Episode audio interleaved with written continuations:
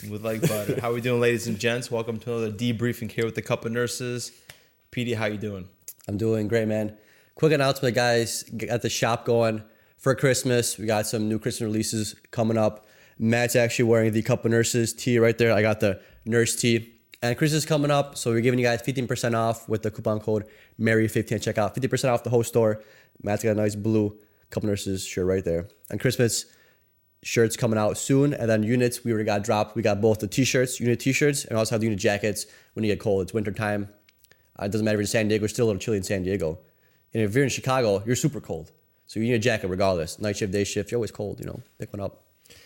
So it's been an interesting week on the nursing debrief here. Something that happened to me, which I wasn't expecting. I wasn't injured since my appendix was removed in 2008. So I was working Saturday night, and Saturday morning I had a jiu-jitsu competition.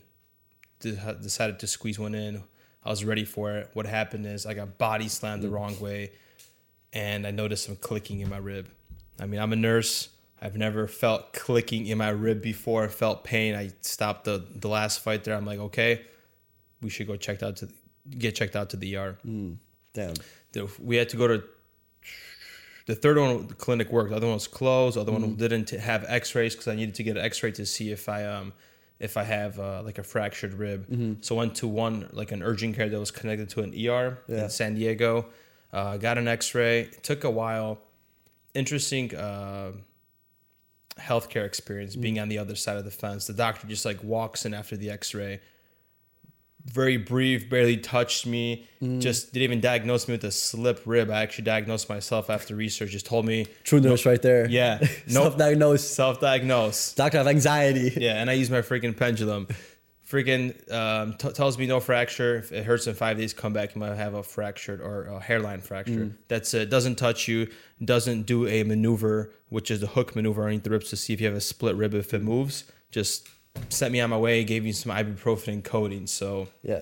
Hmm. And anyways, I had to call off that day at work. I knew I couldn't get to work. I was barely getting into the car because my rib was literally. Well, real quick, rib. So. Did you get to see your X-rays?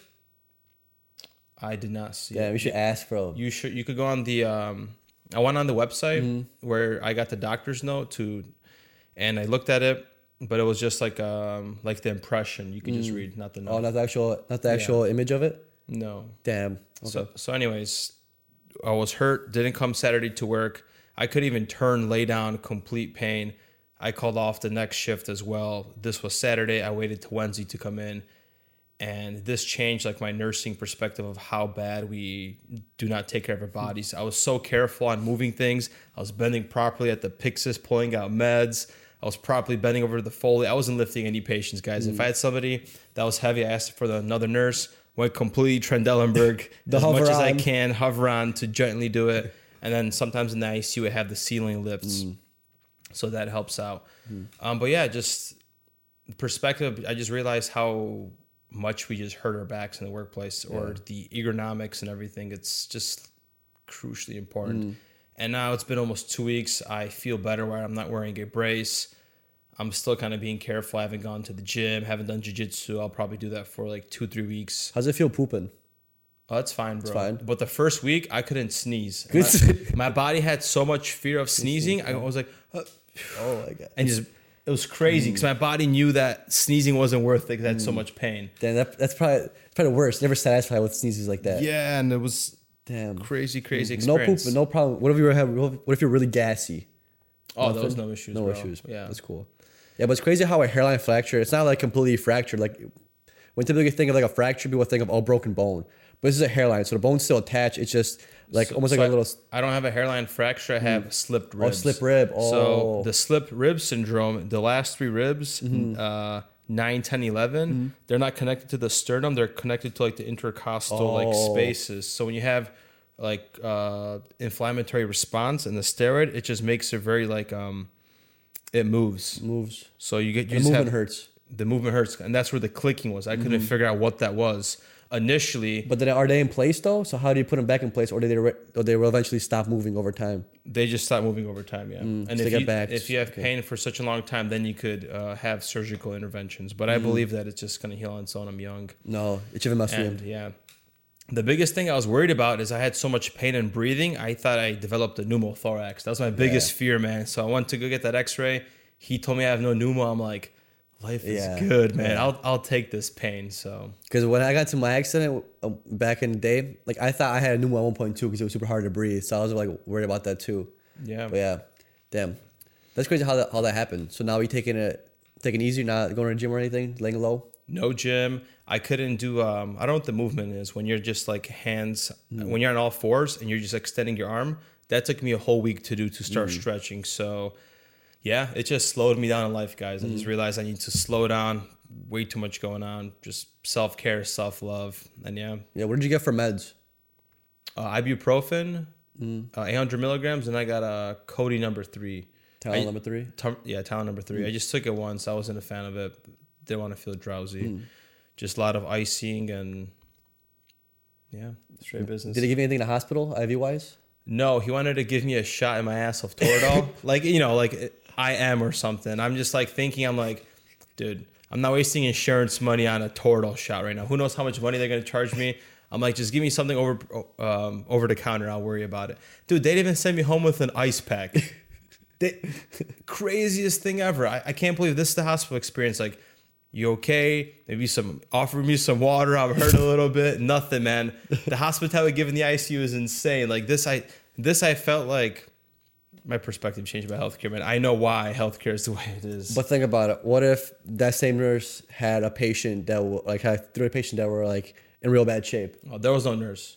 I just got triaged. No, that's it. Yeah, the only time I talked to a nurse when triage to check my blood pressure. way. The rest I was sitting in the waiting room and I was walking back and forth between the office or between another room to get an X-ray.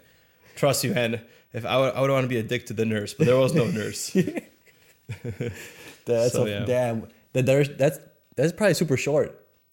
There's nobody to come really check up on you. You're just you know in and out. Yeah. I mean, you seem like a healthy person. Probably just like he's, he's in pain. I Sucks. made it. I was fine. Yeah, they're probably like, if you're thinking about it, like they probably came and looked at you, probably like, well, I mean, whatever. If, if it's a if it's a hairline fracture or a slip rib, uh, like He's no- breathing. yeah, he's breathing. There's no need for surgery. Nothing we can really do. Send him home. It's gonna suck, but I gotta see another patient. Right. You know. here's, here's the doctor's yeah. note. Yeah. None, none, none you can do for it but time. Exactly. Yeah. So I'm just gonna heal up. Yeah. And then as far as nothing really interesting happened in the hospital, just lifted patients. Same old, same old. Had some poops. You know what I mean? Mm. Yeah. Has your diet changed? Clean a couple patients. Did they recommend any kind of diet? Probably no, right? Keep eating, No, keep what you absolutely no oh, education, bro. Maybe some more milk or something. I, I checked my paperwork. There's no educational information about maybe like ribs or injury or icing. Mm-hmm. It was just a verbal, bro. It wasn't even doctor. It was a PA. Any, anyways, man, a, little bit, I'm a little bit upset if you can tell, but I, I am healing. Matt wanted the sandwich and the apple juice right That's there. That's all I wanted. I wanted some hospitality, man. The five star service I give to my patients. If Matt ever ends up in your hospital, just offers the guy a sandwich and a juice box. You know, he's, You'll be happy, man. The, the more he's chewing, the less he's talking and complaining. Yeah. You know. Yeah, that's how I feel about the Toradol shot. I'm like, maybe they got to start an IV. I ain't trying to do all that. Let me just go home and take an ibuprofen. As far as something interesting I learned um, in the hospital, I had a patient that was complete, not to take up too much time, I want to hear PD stories. Quick one. He had chronic lymphoma, leukemia. He was so immunocompromised, he developed a fungus called cryptococcus. Sounds like a cryptocurrency gang, gang. and um, he had a really harsh antifungal they, they put him on called amphotericin, amphotericin and it's super uh, renal toxic. So prior to giving the medication, you need to give uh, Tylenol because it causes fevers. You got to give Benadryl. You got to give a 500 cc fluid bolus Damn, interesting. before 30 minutes before you give this medication and then you have to prime the tubing of D5W and you have to flush it before and afterwards. Never heard of a process like that, but that's something that this medication we had to do for. So it's crazy because this medication gives you such severe side effects that we have to pre-medicate you before we give it. So we wanted to elicit a response to your body, but the only way that we can elicit that response is with these other cascade of, of severe symptoms. So it's like, damn. So it's like we're trying to treat one thing, but then we're damaging all these other other things by trying to do the same, same you could say reaction, which is mind blowing. Crazy how that works. Yeah, and it's also Yeah. crazy to think about how this person is so immunocompromised that his body is just a storage to fungus or parasites and all these like Damn. diseases that you would normally catch as a as a healthy individual. How did you catch it? but you're so immunocompromised. I'm not sure. There's, you know, they just do some cultures and they, they did a titer for it. So it's not even a blood culture. Damn. They did a titer for that specific uh, fungal infection and it was positive. Interesting. It's so wild. Wow, that's crazy, dude. Yeah. Damn. That's, I never heard of. I never gave anything like that, like that before. Was that your first time? That was my first time. Yeah. I mean, I've, I've given like Lasix and like Benadryl before starting blood or things like that, but nothing, um, nothing like, like that. Yeah. So how was your shift, man? What's new? What did you learn? It was good, man. I was floating a lot. It was coming to the end of our contract here. We're heading back to Chicago, and then we're moving on to Thailand in January. So it should be a, a very fun time. We're gonna try and vlog it like we did uh, our vlogs back in the day. Yeah, back in the 2020 days. Mm, should be a good time.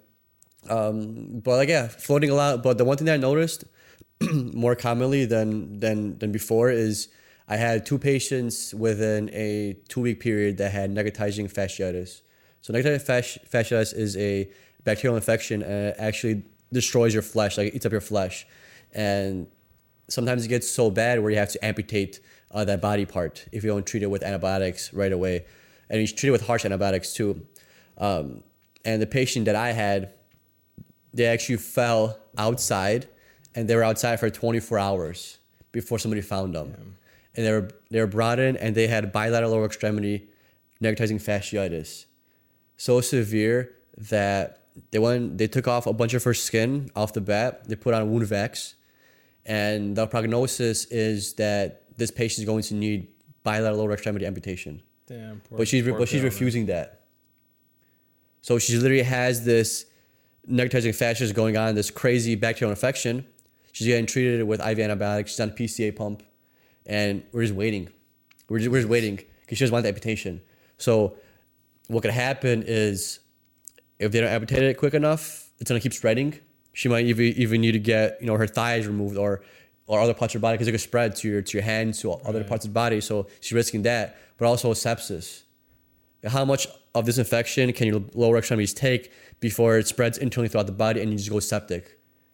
And you get in from the inside because there was this one story that I, that I heard where a patient came in, came in, and it was a COVID patient where they had like a little dot on their on their neck. So they were turning this patient stuff like that, but somehow that patient before they got to the hospital got necrotizing fasciitis in in her skin in her in her body, but it was in her muscles. Wow. So it ate the patient's back from the inside.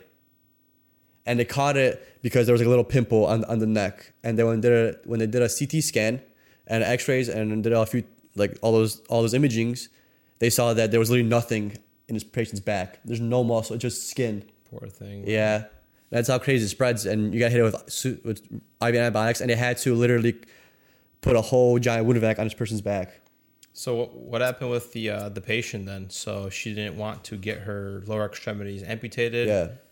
What's the uh, the next 24 hours there? 48 Um, hours.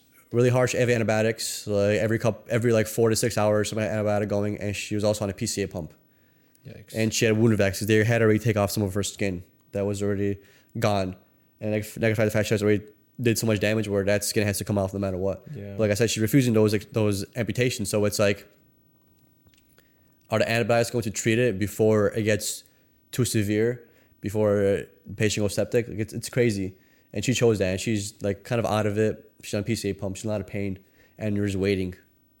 And I had her on my last last shift, so that's all I that's all I know about her. But it's crazy. Um, I'm gonna be interested to hear back at like what happens Yeah. because normally the mortality rate is very high, especially if the patient refuses. Mm-hmm. usually we know that we have to amputate right away. In her case, it's looking like severe sep- septic shock, potentially being on pressors, and uh, was she she was not intubated. Sounds like so- No, no, she's not intubated, but yeah, she was in she's in bad shape, real bad shape. Like bilateral extremity wound vacs, and they were pretty big.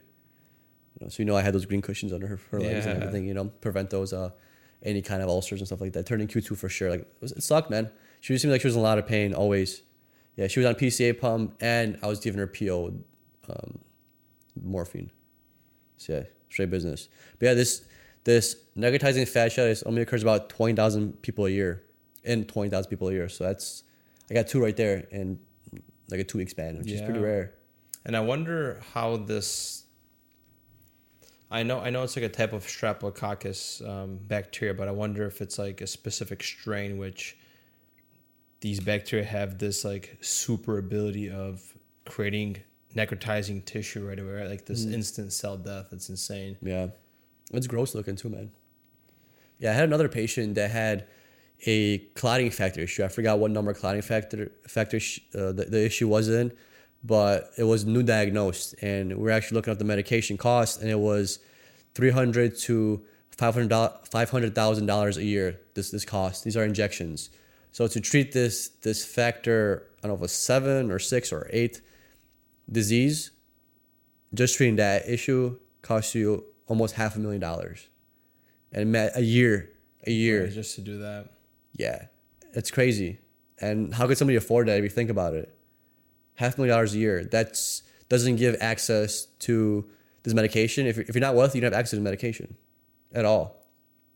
Because I can't I can't afford everything about it. You, Right. you know, but you, but you would somehow try to get it, and you would just add the debt, add debt, add debt, and you're literally just That that's also crazy Yeah. when it comes to capitalism. Is our government should be funding project like projects like this, so ultimately it could save like human life, so it's not so expensive. Yeah, but I'm sure it's somehow government system pays for partial of it, right? But but still, you're basically paying that debt for the rest of your life, physically and financially, bro. Yeah, Yeah, health wise and money wise. yeah. And it's, overall, it's just just like Pete said before, it's been just a lot of floating in the hospital.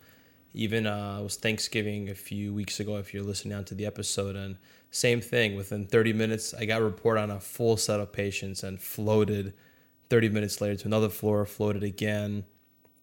And it's this very ongoing thing. Overall, this facility that we work at, which we can't really disclose, has a very negative traveler review.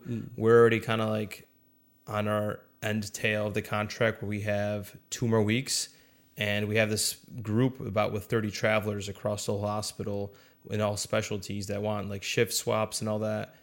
And what happened 13 weeks ago to not liking the scheduler to sending emails to this person and to management to see if we can make this change and make a better traveler or traveler schedule same old issues are happening. And it's just the unfortunate part of being a travel nurse where you might not get the best schedule the best picking people complain about schedules family wants to come in for a trip and you have to work those days and your scheduler doesn't listen to you in some fa- facilities it's the manager it just it is what it is you have to take that hit Yeah, and there was like a few travelers that tried to like get together to to have this this change, but guess what? You're only there for three months, and you leave after those three months. There's only so much you could do because your first couple weeks on a contract, you're trying to figure out how to how to work, and then mid contract, you're trying to figure out the, the place that you're at, you're trying to get comfortable, and really you only have time the last couple weeks to actually try and make a change, but they don't really care. Like you're leaving, which kind of sucks. You're always on a bottom total pool because I think they're floating us on purpose because there's no way. Cause you were in ICU recently though, weren't you? Yeah, okay. But before that it was it was a minute. yeah Right. but i was also hurt so i called off Oh, yeah, two true, shifts true. so i have i have skewed data there Yeah, because last time I was in ICU was when I was with you in ICU, so that was three shifts ago. So, that- so it's actually not, not that bad. It's just, it just feels like a lot, but still, last three shifts being floated kind of sucks. It does. It's So- just a lot more stressful. Yeah. Like yesterday, I charted on seven patients. The other shift, it might be like four, five, six, depending on what's happening. Hmm. So it's just a continuous thing. I mean, it makes us super resilient. You hear nurses that they're hiring to DOU and they're struggling with the hiring process. There's, you know, they're struggling with like re- getting report and all that. They're kind of saying that these aren't really critical nurses. And then like the travelers are just picking it up so quick. Like we are a special breed where mm. you have your specialty figured out, you know it very well, where you could be, you know, quote unquote, the Navy SEAL of healthcare. You just jump in anywhere, get report, and just kind of roll with the punches. And that's literally how that's the only thing I'm thankful for this contract is just the resilience that it teaches you because you're always on the flow. Every single shift, there's always uncertainty. You don't know where if you're working. You know, not only are you worried about what patients you're trying to get all the time, now you're worried about what floor you're going to work on. Hmm. It's a continuous stress, but it, you know, it's fun. And each floor has different protocols. For example, blood sugars. Some floors, if you're coming out, if you're night shift, you cover the 7 a.m. sugars or 7:30 sugars. But on some floors, if you're 7:30, you don't even measure them and you don't cover them. And some you just measure but don't cover. It's just like, like what? Like why is there a different giant discrepancy? And you, you never know you, I'm always asking that question. Hey, do I cover sugars? Every every place I go, even ICUs, I forget sometimes. I get it mixed up, and I, they got they got to remind me because it's just like I always float everywhere. Everything's different, and I have to always figure out what way I do. I gotta do certain things. Right. So if you're a nurse that like likes the comfort of knowing all your policies and you're running through it, you have to give up that that value because you're always going to be asking mm. questions as a traveler, especially with like what we're experiencing and Peter just mentioned. And low key, not gonna lie, there are times where I float, and it's actually a really really good night. Like smooth, like smooth like butter. Way better than the ICU. Way better than way like smoother than a smooth day in. Actually, there's I don't think there's a smoother day than a smooth day in ICU, because everything's going good and you have only like few meds to give. Then that's super smooth.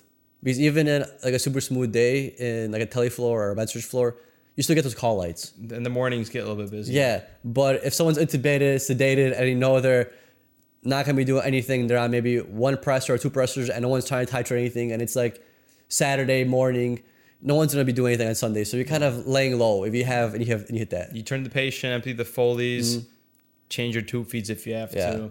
You're squared away. Yeah, you just, you just spend you spend if you spend your shift making the room look pretty, that's a smooth day. Yeah. because yeah, you have nothing else to do that night. The only thing that makes things difficult in our like floating career here is that CNAs don't do vitals. Mm. We're responsible for the vitals. So like as soon as like 5 a.m. hits, you're trying to like surf around, see who wakes up, catch them really quick, get their blood pressure and all yeah. that stuff, and then you do their meds. And that's what sucks. It's just very unpredictable. You have a patient that has a Pyrrhic, completely wet the bed or completely shit the bed or is on the ortho floors. You got to give them some pain meds. You got to get them up to the bathroom, 15, 20 minutes, go there. You got three, four patients. And it, um, yeah, you got to hustle sometimes on the floors. So yeah, it's a give and take between smooth nights there, the ICU. Yeah, you're right. Right, man. Because in ICU, I like to do things super early so I think it's done on time. So I always like when a patient has to go, like when I'm floating to DOU or or uh, tele or med surg. I like when the patient buzzes at like five o'clock in the morning to go to the bathroom. I'm like, for sure, dude. Six o'clock. Take care of it. Take Yeah. the vitals machine. Yeah, dude. Sometimes low key. Some sometimes if I stick a Pepsi do at seven or whatever, I backtrack it to like six and I give it a five. You know, on his way to the bathroom. You know, for sure, like it's vital. It's like no, he's good. He's good. I like, I like doing that, especially like in the ICU too, because sometimes things that happen in change of shift. I like to finish like an hour early. You know, sometimes sometimes it's kind of hard sometimes, but I like to finish an hour early. That way, from like six to seven, I could just lay low and maybe help somebody else out, or if something something happens, I could help out in that sense. I always try to always try to be early because you never know. Sometimes it's just things take long, things take longer, and when you're in ICU, everyone's intubated, sedated. You're working on your own schedule, is super super nice. Especially if they have like NG tube and stuff. Yeah, we're chilling. Yes, sir. Mm-hmm. All right, ladies and gents, hope you enjoyed this debrief. Anything you want to say? Close it off.